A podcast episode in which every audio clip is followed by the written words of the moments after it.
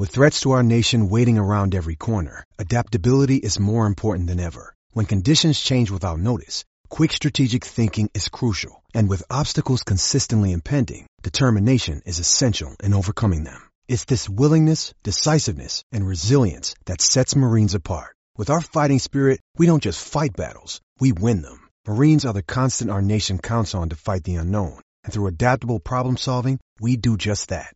Learn more at marines.com.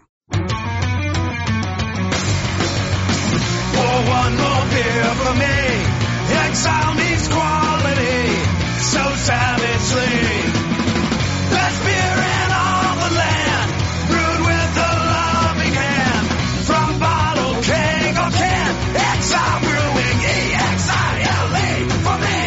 E-X-I-L-E. Let's drink. Crack open a Ruthie today. Enjoy your exile. To the Bigger Ten podcast. I am John Miller along with Steve Deace. We are your hosts. And Steve, this is the uh, the debut of this podcast, and you and I have been talking Big Ten athletics for gosh, as long as we've known each other, dating back to 2000, 2001, when you had me on your radio show in Des Moines, Iowa, when I was the publisher then of SuperHawkeye.com, one of the original Rivals.com publishers, and you were doing work for the Jock in Des Moines, and uh, we talked a lot of Hawkeyes because that was my area of expertise. And but you uh, were a Michigan fan, still are a Michigan fan and those conversations would invariably delve and turn to Big Ten. And we've certainly talked Big Ten on the Hawkeye podcast through the years, but just feel like it's a good time to, um, you know, maybe maybe focus a little more Big Ten each week and, and have it be more a regular occurring theme. I'm excited about this, and I, I think with uh, where the league is at right now, uh, the investment it's made in football, uh, I think it's a little bit of a down year in basketball, but the last several years have been reminiscent of uh, the Big Ten uh, basketball wars that we became accustomed to in the mid to late 80s and going into the early 90s that we grew up with. Grew up with. So uh, when you look at the league's financial prowess and the impact the Big Ten Network has had, it, it, it's time. You know, there's other people that are doing some Big Ten podcasting, but when you look at when you when you look at the uh, the variety of, of material that is available to you from a from a pro SEC perspective, and I love the SEC. I love watching it. I, I think it's it's it's tremendous brand of football, and now their basketball uh, conference. They're having kind of a renaissance this year. Um, but as, even though I, because I'm a college sports fan, I love watching it. The the Russia Today level of over the top shilling masquerading as media for this league. Uh, it's just, and neither one of us are shills, but there needs to be, you know, we got so many fans here in this part of the country. Every year, our teams are, uh, you know, the, have the highest ranked games in collegiate sports. We need to have some more opinion uh, making and, and anal- analytical podcasts for the Big Ten, like the SEC has a, a cornucopia of. And so this is sort of our attempt to uh, contribute to that effort. And we will see how we fare. And you're right, neither of us is going to shill. I certainly have uh, an SEC, uh, an anti-SEC bias, maybe a little more than you. Well, probably more than you do. I mean, you enjoy and appreciate watching the SEC, and, and again, their their brand of football. It is entertaining. I'm, I'm not going to say that I avoid it, but like you, I get sick and tired of the Pravda level uh, Yep. of sycophant uh, nature that is SEC media. SEC media, and uh, yeah. So let's see what becomes of this. And a good place to start with this podcast and this topic for this podcast is what the Big Ten was just able to accomplish in the bowl season. They started out a perfect 7 and 0 and all that was left was for Michigan to hold on to a 16 to 3 lead. They couldn't do it against South Carolina and they lost that. That was the Big Ten's lone blemish in the bowl season. And you and I have talked about this for years do you make much of what we saw from the Big Ten seven and one bowl record? Is that a reason to beat collective Big Ten chests, or is it not, or is it somewhere in between? I think I think it's yes and no to both. I mean, I, I don't think it it should be your bowl record. And I want to be consistent here because in, in a lot of years where the Big Ten's bowl record's not been great, I've had the same take. I, I don't think your bowl record should be the, the end all be all to the strength of your conference. Particularly in the case of the Big Ten, because unless you get sentenced to Detroit, you don't get to play all these games in your own backyard. Well, now in, in you know sentenced to New York, but go ahead. or New York for that matter. That's because that's apparently our market now. Uh, but unless you're going, fine, I'll give you that one. Unless you're going to Yankee Stadium or Ford Field, You- you're not you're not you're not playing a, a bowl game in your backyard like teams in the ACC, SEC, and the Pac-12 get to. So right away, it, it's not exactly the same thing. I do think it should be a determining factor, mainly because we don't get enough of these cross conference matchups and clashes like we do in, in college basketball. We don't we don't get enough of them in football, so I, sh- I think it should be a factor. Also, it should be a factor. Hey, how many guys you get drafted in the NFL? You know, things of that nature. But here's what really bothered me about this: is you mentioned when Michigan had the 19-3 lead against South Carolina, and and they come back from a commercial break, and ESPN's crew decides that this is going to be their moment. They're going to tell you when it looked at that point that the Big Ten was going to go 8-0 in bowl games, which no league had ever done. That. No, no league had ever had uh, a sweep like that. The best the Big Ten had ever done, they went 5-0 in 98. Uh, but they only had five teams at bowl games that year. So at that point, with Michigan up 19 to 3 and the Big Ten already up 7 and 0, they decide the ESPN crew, who by the way, their fin- chief financial partner, they are a financial partner of the Big Ten, but their prom- most prominent financial alliance in collegiate sports is with whom, John? yeah, with the SEC, they're a broadcast partner of the Big Ten. They're an equity shareholder partner with the SEC. Exactly. And this is where um, the the ESPN crew decides they want they're gonna they're gonna spend five minutes right then and there explaining to us why bowl games don't really tell us who the best conference is. Now I might even agree with that take, but here's why I'm calling horse bleep. I'm 44. What are you? 47 now? 46? 46, thanks. all our lives would have been heard. All of our lives, the narrative was when the Big Ten couldn't win a Rose Bowl, when the Big Ten sucks in bowl games, it means the league is slow, plodding, it's not that great. Now all of a sudden the league is 7 and 0 and its eighth and final team is up 19 to 3 and now those exact same people want to tell us it's not that big a deal. No way. And see that's the stuff I, I predict that when the final ratings come out from Monday's championship game, it'll be the lowest since at least the LSU Alabama rematch, which I think was the second or third uh, lowest rated BCS title game. And I, I think what's happened here, you know, when when two teams from the same conference play in the NCAA tournament, I mean, one of the greatest NCAA finals of all time we can ever remember was what? Villanova Georgetown. How about another great game? St. John's was also in that Final Four. St. John's was in that was 85. How about 88? Kansas and Oklahoma, two teams from the Big 8 Mm-hmm. right? So, what, what's happened here, though, is the SEC's crowing, and the media is slobbering Russia Today uh, propagandist coverage of the league is creating an unnecessary backlash. Right. And I think you're going to see a, a, a revolt of a large segment of our uh, fan base when the final ratings for Monday's game come out. I just think people have just, what I've listened to, listening to, because you know I listen to a lot of podcasts and a lot of College Sports Nation on Sirius XM. Caller after caller after caller, if they live anywhere outside the Mason Dixon line, it's open revolt. And, and I think some of it's Alabama fatigue, but I think a lot of it is when you, when you lose a bowl game to Mississippi State and their fans chant SEC, SEC, when you lose an SEC tournament or an NCAA tournament game to Vanderbilt and their fans chant SEC, SEC, SEC, I think that they have become victims of their own promoted tribalism. And I, I just think, you know, I, I'm not sure if there's anything that the other Power Four conferences agree on except this. They're Yeah. just freaking sick of this act. Sick of it. Tribal tribalism is a much better way to describe it um, than inbred mouth breather. So let's go with yours. I like that much better.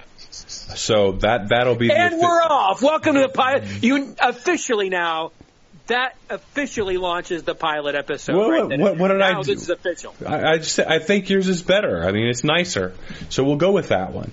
Um, especially because before Michigan and South Carolina even played, um, you know, Paul Putin or, or, or Finebaum saying, you know, please South Carolina beat Michigan so we can shut these Big Ten people up. Dude is, you know, the mouth of the South. He is mm-hmm. the mouthpiece of the SEC. And by the way, this is all fine, well, and good. It is still capitalism, and they can put on who they want, and they can say what they want, thankfully. But it doesn't mean people will buy it because people get to watch and listen to what they want. So with their choices come repercussions. Similar to ESPN's, you know, national inquirification uh, with the, you know, big baller brand and the, the balls.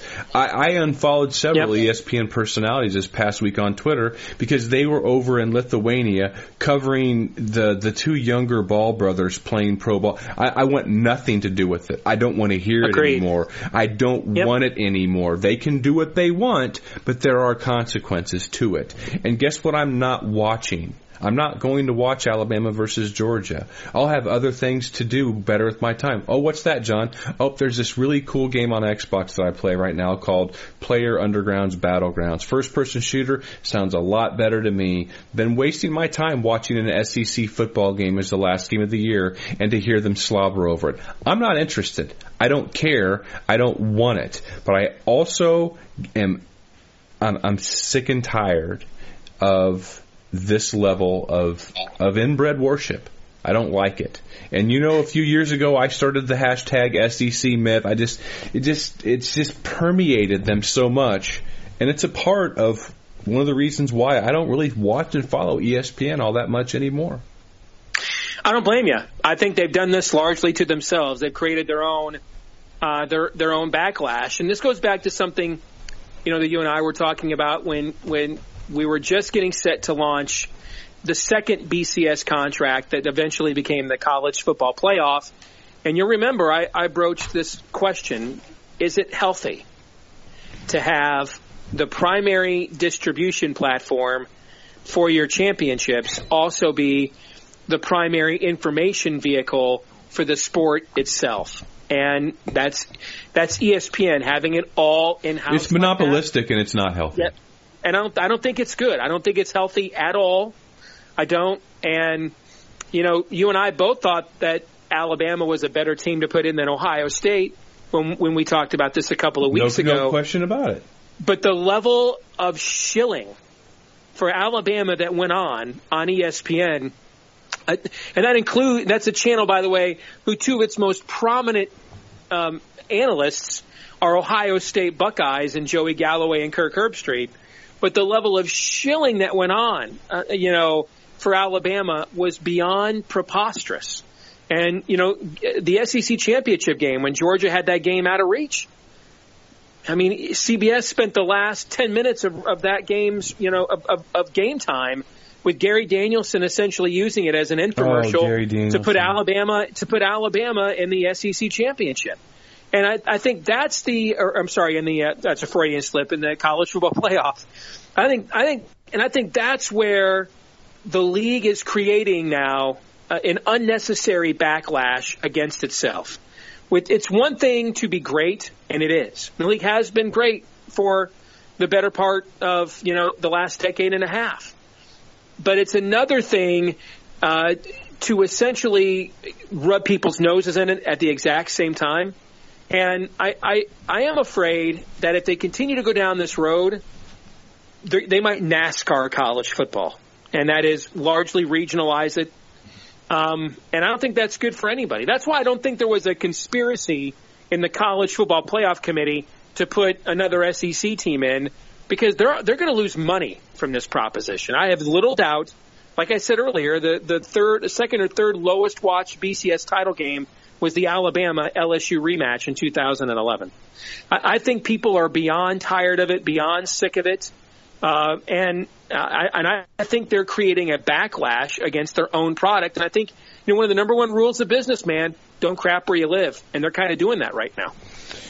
Yeah, they are, and, it, has been a while. And, and, yes, you know, the Big Ten does have its own network, but the Big Ten also doesn't have the is isn't the national distribution mouthpiece, the worldwide leader, and ESPN, publicly traded company, free to do what they want. But again, they will be free to deal with the consequences of it uh, in this day and age. And, and well, know, I mean, and look at look at who the Big Ten has as its analysts. All right, so Mike DeCourcy's a great writer. He's not, but but he's not an advocate. He's not going to do what Paul Finebaum does. And here's why I watch. I've watched a lot of Finebaum in the last couple of years. Here's why he's really good, and here's why he has a lot of clout. Because he will shill for the SEC, but if you get in the way, if you're in a, if you're if you're a coach in the SEC or an administrator, and you get in the way uh, or he perceives that you're in the way of, of the SEC's um, birthright greatness, he will destroy you. If you're Butch Jones, he will crush you, crush you. If if if if, if you know, um, how do you handle Bielema? Crushed him. Got to go. He's fired. Terrible. Plus, it was easy to go after Bielema because in Finebaum's mind, he's a he's a he's big a Big Ten guy. guy. Sure, yeah, he's got a yeah. tiger hawk on his ankle. And I, I do think that's that's the Big Ten could use a Finebaum. I just don't believe, as it's currently constructed, Delaney would ever allow it because for someone to be to be good, if Fine if Finebaum just sit there and told you the SEC was great and nothing else, that wouldn't work. But the fact that he has the freedom to say uh, Ed Orgeron was a terrible hire at LSU, would anybody say on the air that such and such was a terrible hire. Danny Hope was a terrible hire at Purdue. Would the Big Ten Network any of their analysts no, no, that? because because every summer on the tour they said um, Purdue looks better.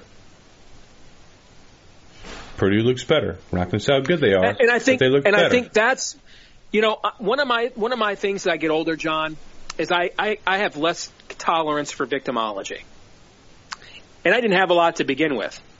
So as much as I'm annoyed by it, as a guy who grew up Big Ten, I grew up in the Big Ten country. I, I'm I'm annoyed by it as well. But here's the thing: they do demand and stress a level of excellence. And maybe they, and I'm pretty sure they go places we're not willing to go up here to make it make it so, right? What's the old line I used to use all the time? You can't spill cash without SEC. okay, SEC teams aren't off probation; they're just in between probations, right? I've said these things for many years, but that is a sign of their willingness to do what must be done to win. And I think what we're going to have to decide up here in Big Ten country is is it about banners or is it about eyeballs? Because we got a lot more eyeballs, even with the matriculation down south. We still have a lot more eye- eyeballs up here than they have down there. But they have a lot more banners. And so I think, you know, some of the additions we've made in, on our football roster, Scott Frost will bring that ruthlessness. Uh, Harbaugh, Franklin, of course, Urban Meyer is ruthlessness incarnate. Okay, so I think that's helped improve Big Ten football a lot. Might have the best roster of coaches in the sport right now from a conference standpoint, but Finebaum isn't great or influential just because he shills for the SEC, but he's a gatekeeper. You get in the way, you underperform, you you bring down the SEC brand, he will crush you, crush you, crush you. And I think that's where I don't know that up here in Big Ten country we would tolerate that. I, I think we want to have our bellies rubbed, uh, or at least that's what the, they want you to do on the Big Ten Network. I, I don't know that they would tolerate, you know, like you know. I'm, listen, I'm a huge Michigan fan. Do you know what I would be saying if I were on Big Ten Network? Because I'm a Michigan fan, because I'm emotionally invested, financially invested, and because I've loved Jim Harbaugh all of my life what happened on New Year's Day? Hell no. Hell to the no. And it'd be a 10 minute tirade on Big Ten Network about why the hell we spend $9 million for us to show our ass like that to the United States of America in front of a South Carolina team. We were the biggest favorite of any Big Ten team in bowl games. and we went from plus three in turnovers to minus two in a quarter and a half. That's that ins- that's insane. Has that ever that happened? is insane. It, now, if this was SEC, if, that, if an SEC school had done that to their, now I'm just telling you right now, let's reverse it. It's the Finebaum show. SEC's undefeated in bowl games, and their last team on New Year's Day shows their ass in a, in a quarter and a half the way Michigan did. I'm telling you right now, Finebaum would have everybody fired the next Monday. The next Monday on the show. We can't embarrass our league like that. I don't know for all of it, and maybe you know you work there, maybe you know more than I do. I just observing from the 10,000 foot view. I don't know that the Big Ten has the stomach for that level of advocacy. No, no, no, they don't. And yes, I did work there. Um, you know, did a studio show for two months, and then did some sideline work for over a couple of seasons. And most everyone I met there, incredibly nice people, great people. Um, it was one. It, it, professionally speaking, it was the peak of my whatever you want to call this career, whatever. It was fun. It was great. It was rewarding. I mean, Dave Revsine, they don't come any better. Um, I mean, just a great human being, great guy, great dude, really nice guy. Uh, Howard Griffith is also a very nice guy. Uh, Jerry DiNardo, he's got he's of anybody there, he has the most edge. Jerry's Jerry can be a little arrogant and cocky, but then again, he was a head football coach, and those guys typically have a little gravitas to them. And I don't begrudge that. I like that. I wish Jerry would maybe be unleashed a little bit more because he's been, as much as anybody, come closest to to offering up the most criticism. I mean, you and I have talked about this for years as we've watched these Big Ten Network bus tour episodes um, that have actually become less and there's been there, there's become less and less video. They have less and less content in them. Actually, they're really worthless anymore, in my opinion. Other than the fact it's the first football we get to see in three four months, so you watch it because it's on. Um, these things are there's nothing hard hitting about these things at all. And I think if they ever approach that, they would stop. Now, Jim Delaney is going to be on the way out at some point in time. I mean, I don't know. I don't, is it two years? Is it three years? Is it one year? I, I don't remember what it was. I know they talked about it. But no, the Big Ten network is not going to go there as it's constituted right now. It's more collegial. It's more collegial. It's why the Big Ten is more kindred spirit with the Pac 12. But here's the bigger reason why that is. Is you talked about they're hanging up more banners in the SEC than getting eyeballs and more banners in the Big Ten, and it's true.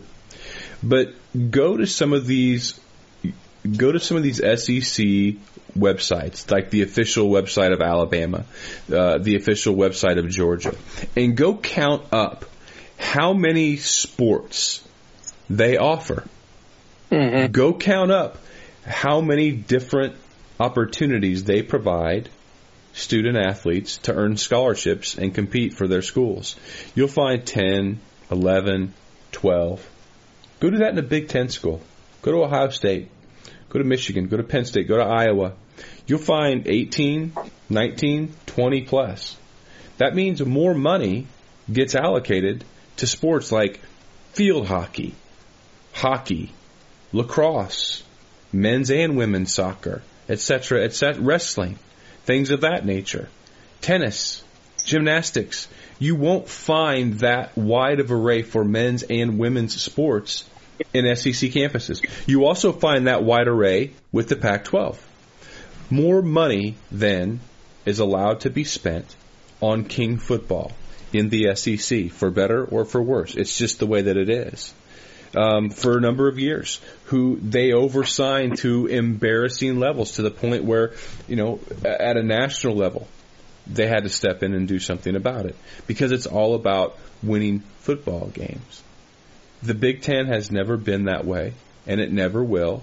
It is follows much more closely the collegial model, the way that it does with the Pac-12. And frankly, Steve, I would be perfectly fine if the Big Ten at some point in time, if they just felt like it was not, not if if the way things were heading was so regionalized as you mentioned, and just getting out of control in their opinions, just call up the Pac-12, work out a deal that says, you know what, let's have our champions play one another every year in the Rose Bowl. Let's have a Final Four between our conferences. Let's let's let's do the out of conference scheduling to where we play each other, and because we're like one another, we have similar values as it relates to the .edu world, where the SEC just doesn't. I think we could see it get to that point. point, and frankly, right now. I wouldn't mind it because before revenue sharing really kicked in in Major League Baseball, the old, you know, the Yankees just tilted everything to their side of the table. And, you know, I'm a lifelong Kansas City Royals fan. And the Yankees can't play the Yankees 162 times a year. They have to play other people. And they have to be in a league with other people. So reluctantly, they have to give up some of their money for other people. Now, this isn't necessarily a money thing because the Big Ten makes more money than anybody. The SEC is very close as well. But the Big Ten schools generate more money than SEC schools but SEC schools spend more money on football for the reasons I just mentioned. Kevin, the flag guy from Heartland Flags here. For me, it's the Cincinnati Reds and Cincinnati Bengals. Nope, can't explain it. What about you? Packers and Wizards? Pelicans and Sharks? NASCAR and the Jags? Bulls, Bucks, and Chargers? Whatever flag you want, we've got it. Jump online to heartlandflags.com and shop our huge inventory of sports teams flags. You won't find a better selection or better prices anywhere. Guaranteed. And to top it off, free shipping on all purchases at heartlandflags.com, where you'll never pay for shipping. I think revenue is not an issue for the Big Ten. No. I, I think when you look, it used to be, but I think since the advent of the network, when you look at the facility upgrades going in places like Minnesota and Purdue, I, I don't think that's the issue. I think I think those are those are those are student athlete centers that don't just benefit football. But you're right. Iowa has a has one of the best facilities in, in in the country. So yes, football is still getting money, but it's not like I mean the Alabama coaching staff, Steve. You know this better than I do. I mean, mm-hmm. they've got guys that have earned two plus million dollars a year that are almost like coffee fetchers. You know, analytics departments, all these things. Right. They, that they have assistants to assistants to assistants there. They spend so much money on football, more so than any other conference does or even will. It's also helped grow the enrollment overall of the university. Um, whatever Nick Saban's getting paid, it's like 10% of what his actual contribution is to the university every year because of all the ancillary benefits of their dominance of football. But I think that I think we've closed the gap on a lot of that stuff. I, I think the final step is um, we. I think we are even beginning to take the final step. I think the the beginning of the final step was Urban Meyer coming into the league, and Urban Meyer bringing recruiting to the whistle and a lot of those, uh, you know, frankly, SEC like tactics he picked up when he was at Florida, and he had, he, he turned them in uh, to a national power that you know was even better uh, than they were when Spurrier was there. I mean, he won two national titles there. Spurrier only won one, and even though that rankled a lot of feathers, I can remember Bret Bielema being upset about Urban Meyer recruiting guys mm-hmm. after they were already verbally committed. But then, you know, the next big name coach that was brought in from an SEC from SEC t- uh, territory was James Franklin at Vanderbilt. You know, then Harbaugh comes in at Michigan, and you know, Michigan decides they're going to actually start spending money on charter planes and all the other stuff they've they've always had the money to do, but felt they were kind of beneath that was kind of beneath them.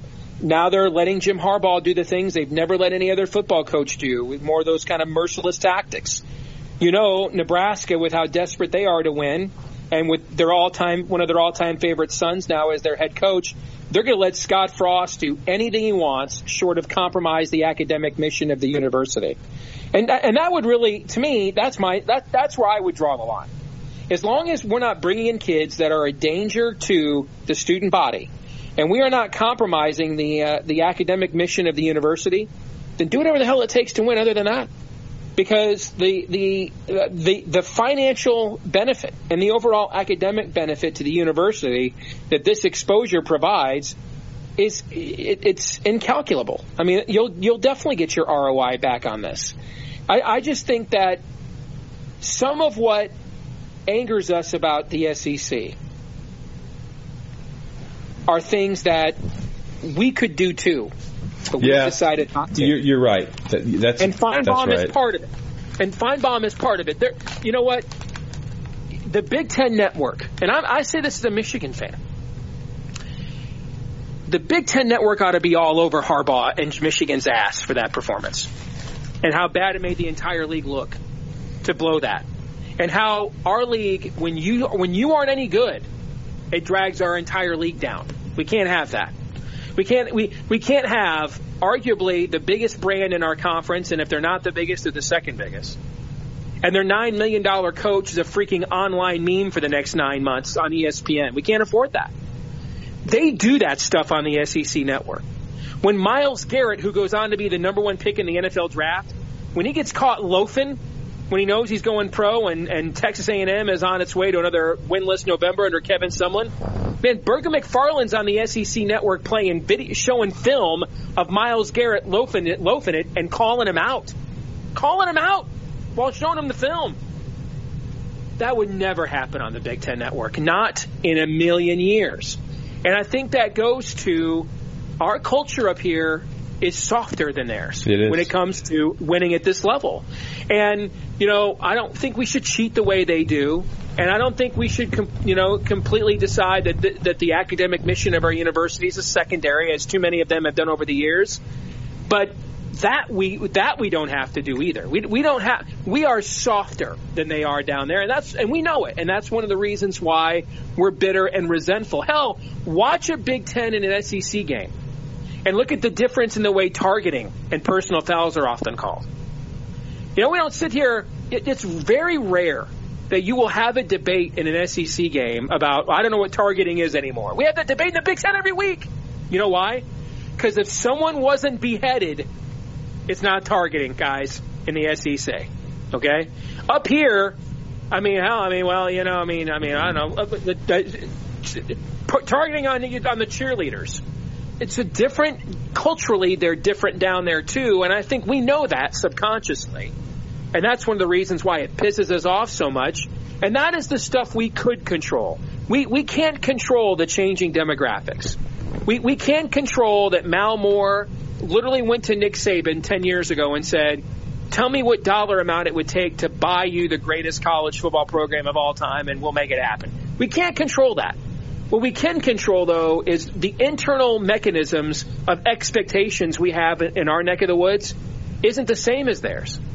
And so if you're not going to cut some of the corners they do, and if you're not going to have some of the demographic advantages that they do, then you need to make up for it in other areas. One of those other areas, we are making up for it, and we're hiring better coaches than they are. The other area is the internal uh, mechanism of expectations needs to be higher. And I really think the network can can help to set the tone with that. Uh, but it so far But it has won't. not been allowed to. Yeah, it, it won't. And you know what? I'm not saying we're going to change the world with this podcast, but I would say this: if you are a Big Ten fan of a school and you know fans of other schools, send them a link to this podcast. Let them know it exists because in our little corner of the world, uh, lines being drawn, and we'll do we'll we'll control what we can control here. Um, any more you want to flesh out on that, or should we uh, go on to some predictions, Steve, for the upcoming basketball season? Let's go to predictions because I think this topic we just discussed, we're probably going to be able to discuss it in various facets and forms Yes. for the next seven or eight months. No doubt, no doubt. All right, uh, you you put forth some predictions for each Big Ten basketball team uh, a couple of times, and the, it was a very active week in the Big Ten off the court. Um, you know, some some tangible on the court injuries and things of that nature, but also some off the court aspects with what transpired at Minnesota and some suspensions on the heels of injuries, injuries with Maryland, injuries here and there. So these are going to be your uh, on the record predictions um, for this basketball season. Number one, you have Michigan State at 17 and one and 29 and two. And I don't know if that one loss you saw them have coming was to Ohio State that took place on Sunday, but they now have one loss. It was not, and I thought it was a jarring loss. I, I, I was, I was shocked at what I saw. I mean, shocked. Now, it turns out that Ohio State is better than anybody thought. No doubt about it. So give them, give them, you know, and, and the first year coach there, and you know, Bates Diop is a is a tremendous player, one of the best players in this league. Maybe right now, favorite for Big Ten Player of the Year. I, I, I, let's not take anything away from them at all, okay? But when you have a team that talented, and Ohio State hit them in the mouth at about the 10 minute mark of the first half. And a Tom Izzo coach team never got back up off the floor after Mm-hmm. that. That's uh, hello. And if this were this were you know February February 9th instead of January 9th, and we were halfway through the Big Ten season, and you're doing three game. You're, you're, you're, it, you're, it's your week to do that crazy schedule Delaney gave us, so we can play in in in uh, in, Man, in, in Manhattan at uh, Madison Square Garden. So every team's got one of these. What is it? Saturday, Tuesday, Saturday stretches or something this year, or something like that. Okay. And Michigan State and two of those were on the road, and they lose their focus, and they've been number one for four or five weeks in a row. Fine. But this is early on in the Big Ten. This is a chance for you to make a statement. Ohio State's best ball distributor is Dakich's kid, who was a walk-on grad transfer from Michigan. Other than Bates Diop, I don't think there's a single player on Ohio State's team that makes an eight-man rotation on the Michigan State roster. And for them to just get annihilated like that, and the only time they made any run, they made a 10-0 run after the under eight timeout in the second half, but when they were already down by like 20, and the game was out of reach. I don't know what that was. Um, now I don't want to. Um, there's. I'd like to be a lot of people on planet Earth other than the Rutgers basketball team this week when I play Michigan State because oh my gosh, someone has to pay for that, and they're going to pay dearly for what happened to Sparty on Sunday. But you don't typically see that from a Tom Izzo team. You just don't. Now he's rarely had teams this deep and talented, and sometimes when you're a demanding coach like he is, and you're not used to having this many guys with this many egos, particularly this is still a very young team, mostly freshmen and sophomores. Um, and he's done his best work typically with under with over with uh, upperclassmen who are you know used to his style of coaching. Maybe this will be different for him, but to me, this is either a wake up call or an oh because this was a chance for them to make an early statement, show Ohio State's a pretender, they're not in that class, and instead they got depanted on national television, and they never they never got back up off the floor after that initial punch. I don't know, man. We don't typically see that out of Michigan State teams, John. No, and, and prior to that loss, Michigan State's only loss was the second game of the year against Duke. Um, they had just beaten Maryland by 30 points. They'd beaten Nebraska in their Big Ten opener by 29. I mean, they were flat. I mean, uh, 107 62, 102 60, 111 61, 108 52. Those are some of the games that they've had in the non-conference against some scrub. I mean, they beat Notre Dame, 81 to 63. They beat North Carolina, very good team. Maybe it was, maybe it's the kind of thing when you have that many talented players and you're winning so handily, you need a reality check, and, and maybe it will serve them well. But Yeah, that was, it might- it might. That was definitely shocking. Chris Holtmann at Ohio State, um, just fantastic, fantastic for them. That's exactly the kind of win that you need as you're as you're looking to put your name on a brand. So great win for them.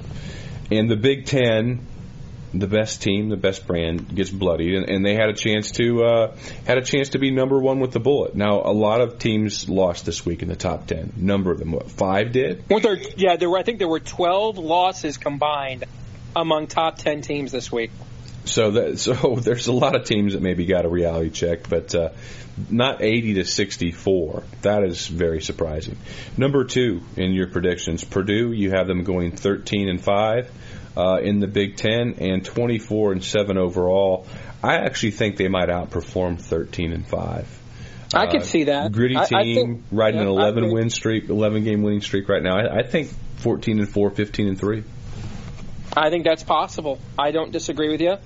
Um, I I think they are a team reminiscent of a lot of Gene Keady's teams.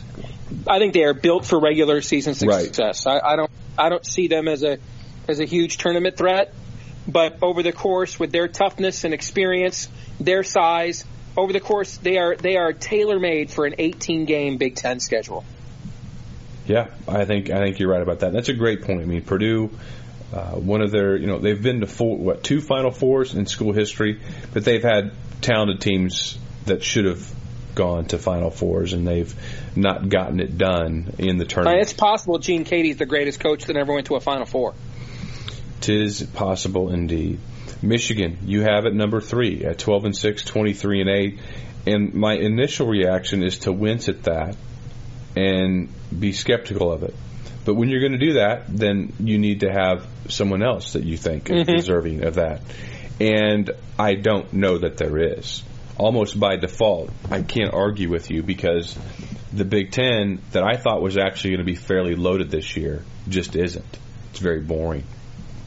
You know, you look at Michigan's team with UCLA and Texas. I think those are two top 55 RPI non-conference wins. I'm not sure anybody other than Purdue in the Big Ten has that. Um, what I think it's the deepest team John Beilein's had. It's the best defensive team. I mean, the best defensive team he's had was 37th in KenPom's defensive efficiency ratings. That was the 2013 team that went to the national championship game. This team's in the top 25 or 26. It's his best rebounding team. It's different than his other teams. Uh, the primary scoring vehicle isn't the point guard. It's Charles Matthews and Mo Wagner. But they go a legit 11 deep. And they're another team that, without the, the dominant point guard, the Derrick Walton, the Darius Morris, the Trey Burke, I wonder about them come tournament time.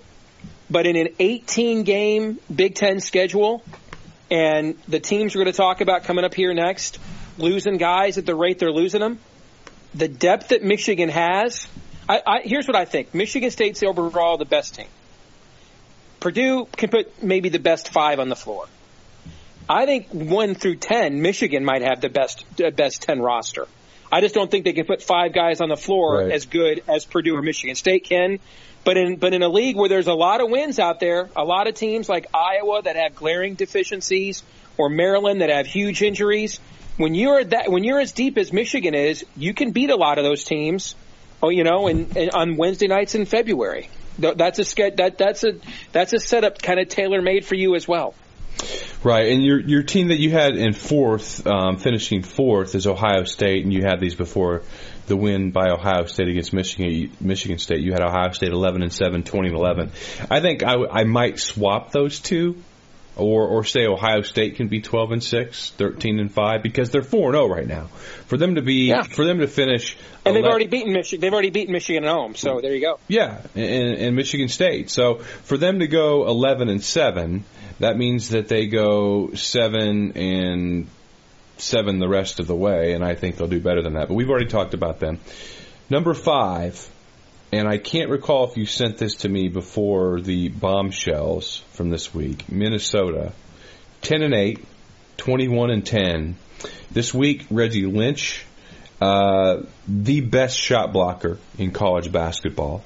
And before the se- well, I guess I shouldn't say that. He was on pace to have one of the probably top three uh, individual shot blocking seasons in Big Ten history this year after getting, I think, 114 last year, which is one of the top 10 uh, individual shot blocking seasons in Big Ten history. Suspended indefinitely for an alleged um, violation of the school's what uh, sexual misconduct policy, if you will. He's appealing that ruling.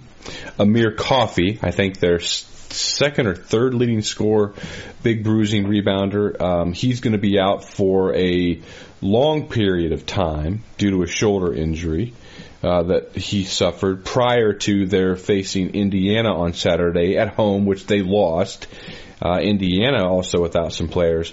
So Minnesota, you have finishing uh, 10 and 8, 21 and 10, and right now they're two and two. I think they might be a little south of that, and we're almost to the point, Steve, where it's like, well, somebody has to finish here. I know. But- I, I, I, I originally did these New Year's Eve, and then I I changed them er- at the beginning of last week at, with the Reggie Lynch news, the McIntosh news, although they're saying day to day on his knee. Um, and then I sent them to you, and then I got the news of the of Coffey's injury, and I just threw up my hands. I said, I, I have, you know, someone has to go ten and eight, man. Someone has to do it. Okay, so uh, not everybody in the league can go seven and 11, 6 and twelve. We might, Somebody's yeah, we might actually see that. might- maybe it will. May- Maybe what happens is is the top four teams all go fourteen and four or better, Uh-huh. and after that, everybody's just terrible. Maybe that's where we're Yeah, heading. I don't it- know. It may be that next you had Northwestern at nine and nine and eighteen and thirteen, and you just mentioned uh, the the injury to Bryant McIntosh that was originally concerned that could have, could have been an ACL, but uh, and Vic Law has also been dealing with injuries this year, and this is a team that made their first ever NCAA tournament last year, won a game, uh, nearly won two. And they were a very sexy pick to, you know, make it back to the tournament this year. Yeah, they're in the preseason AP top twenty-five. Yep, and they're ten and seven right now. They will not likely make it back to the tournament. No, and even before McIntosh No got carried off with that knee, they weren't right anyway. They they clearly are struggling being in a position as a program they've really never been before, and and that was indicative of their record even before Mac- McIntosh got injured. You're right, and it, it's you know we'll get to Iowa in a minute. I, I couldn't have been more wrong about them this year. I remember in the out of conference seeing you know so many er, the preseason rather not out of conference so many national writers picking them eighth, ninth, tenth. I'm like, "Wh- what am I missing? Well, what am I missing? Right. Well, I, I was clearly missing, and I've been wrong about so many Big Ten teams this year, more so than I think I ever have. Northwestern being one of them. Maryland, uh, you have them eight and 10, 19 and twelve. They too are a team that's struggling uh, with some. They're down two starters. Yeah, Justin Jackson's Couldn't out make for their the best season. overall player. Yep. Yeah, and, and, then the guy they were kind of counting on taking his spot, hmm he's done for the year. You know, so uh, there's been. I mean, I, I can't recall the last time a team had as bad a one a bad a single week in in, uh, in Big Ten basketball as Minnesota just had with Reggie Lynch maybe being a serial, um, you know, sexual assaulter and Coffey's injury, and then you lose at home to an already beat up Indiana team that's rebuilding. That is a tough week, but Indiana's down uh, down key guys. Uh, Maryland's down two starters. Minnesota now down two starters. Northwestern's essentially their entire program is playing on one leg. Uh, it, it, that's a lot of attrition, man. That's a lot. uh, Trice for Wisconsin, right? Yeah. And then Well, um, Wisconsin King, started two walk-ons against Yeah. against Indiana the other night. And by the way, that stat, Indiana has not won in Madison since 1990. Bob Knight was there. Bob Knight That's was nuts. there. Yes. That I, that that, I, that stat blew me away when I saw that. Holy Nikes! I could not believe that. Yeah, and you have Penn State eight and ten and uh, eighteen and thirteen. They're two and two. They might actually be a little bit better than that before it's all said and done. Um, Indiana seven and eleven. Wisconsin seven and eleven. Illinois six and twelve. Iowa six and twelve. For Iowa to go six and twelve right now, if they start zero and five, that means they have to go six and seven the rest of the way, I believe. And that, boy, that may be a stretch. Nebraska also six and twelve, and then you have Rutgers at four and fourteen, and they might actually be a little bit better than that. Something has to give this week, though. This coming week, as Iowa and Illinois play one another, one of those teams will pick up their first win in Big Ten play, and the other. I'll tell you what, Illinois is better. They're they're still kind of the same old Illinois, uh, where there's too much hero ball on the offensive side of the floor. Okay, but they're no longer the Illinois that we used to say every year that their best team was in street clothes and we're looking forward to next year. Right? That was like five years in a row for Illinois. right. Their best team was in street clothes. They're going to be really good next year. They they still play way too much hero ball on the offensive side of the floor, but defensively, you know, I got a good look at them against Michigan on Saturday. They play, you know, the new coach there.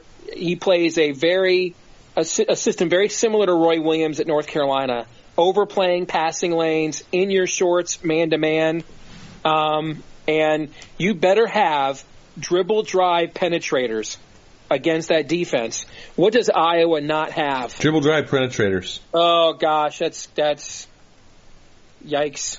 That's not a good matchup for Iowa, brother. Now, Brad Underwood, uh, he is. We'll, we'll see how it goes, but you know, Illinois has been Illinois. So who's getting fired? Hmm. Interesting. Miles in Nebraska. I think we agree on him, probably right. Yeah, I think so. I think he'll be gone. Back to back seasons with no NCAA tournaments. Is Fran? Fran can't be in trouble after three straight NCAA tournaments, Listen, does he? I- I don't think so, and I would say this. Let's just do this off the cuff. I'm gonna I'm gonna let you rank them.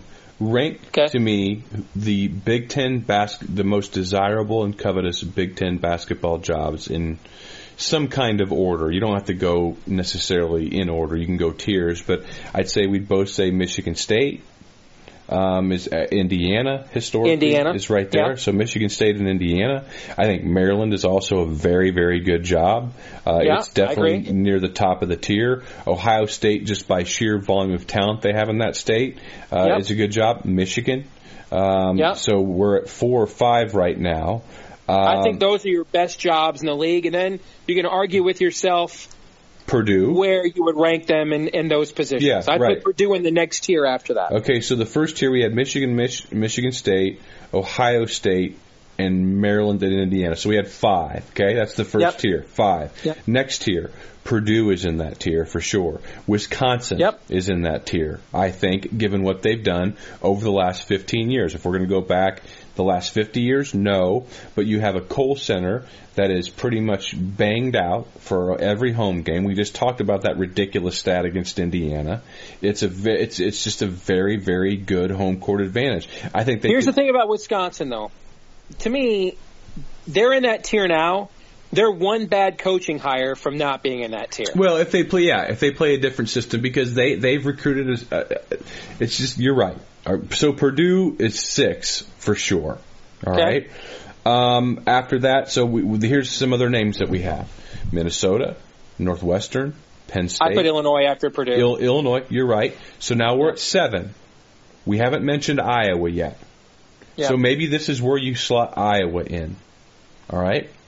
Um, Iowa is the eighth or ninth most coveted job. If we're, we probably can't use the term coveted since we're talking eighth or ninth in a 14-team league. Do you disagree? Eighth or ninth? well, we've got we've got Purdue sixth, Illinois seventh, Wisconsin ahead of Iowa. yeah, yeah. eight. I think. Okay. So best case scenario is Iowa's ninth. Yeah, Yeah. eighth or ninth if you wanted to. So, do you fire Fran McCaffery? When And there's you- going to be people listening right now that think we ought to have Illinois in the first tier with those other jobs. For sure. And you know what? We did this off the cuff, and I probably actually would be one of those people. Yeah, and and, and I They've just think if we underperformed thought for so long. agree with them. Yeah, I mean Yeah. the John Groce era was was just nasty. You know, they Yeah. they so there's no question. The talent that they that they can get every year to stay home, they should be in that first tier.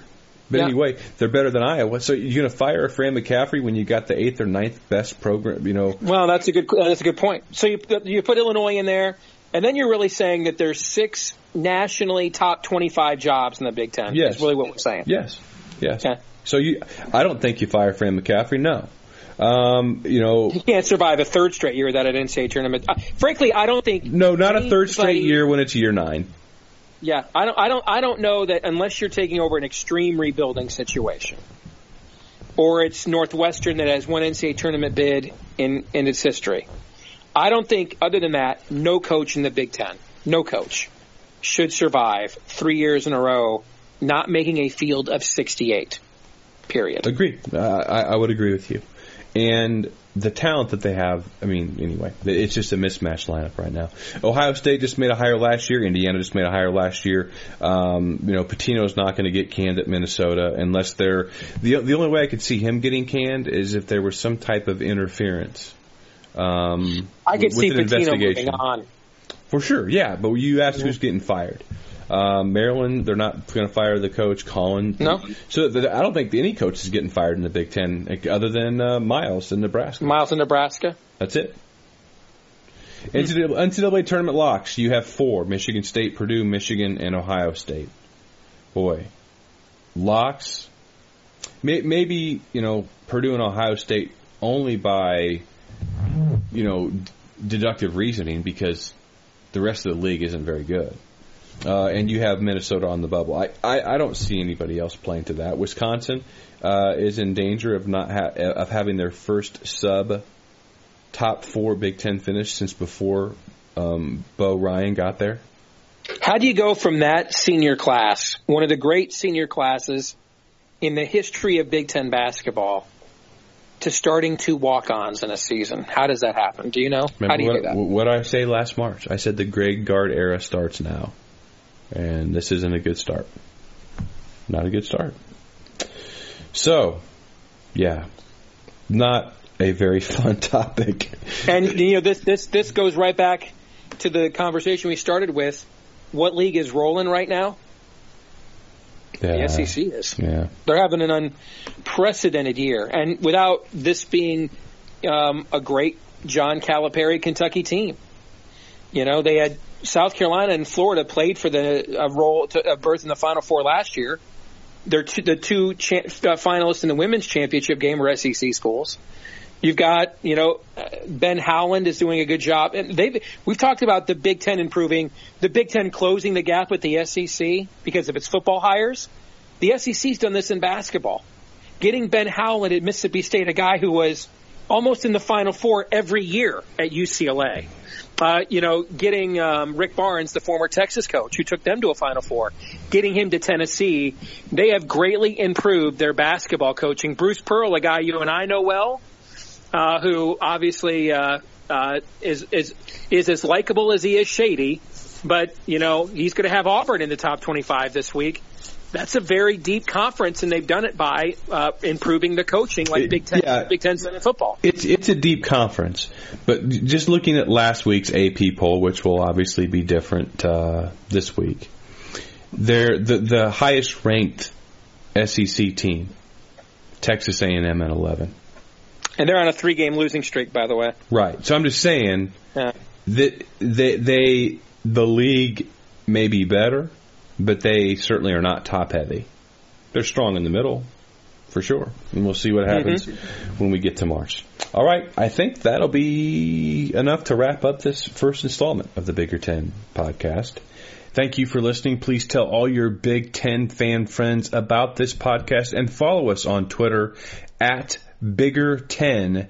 That is T E N at Bigger Ten. We'll talk to you soon.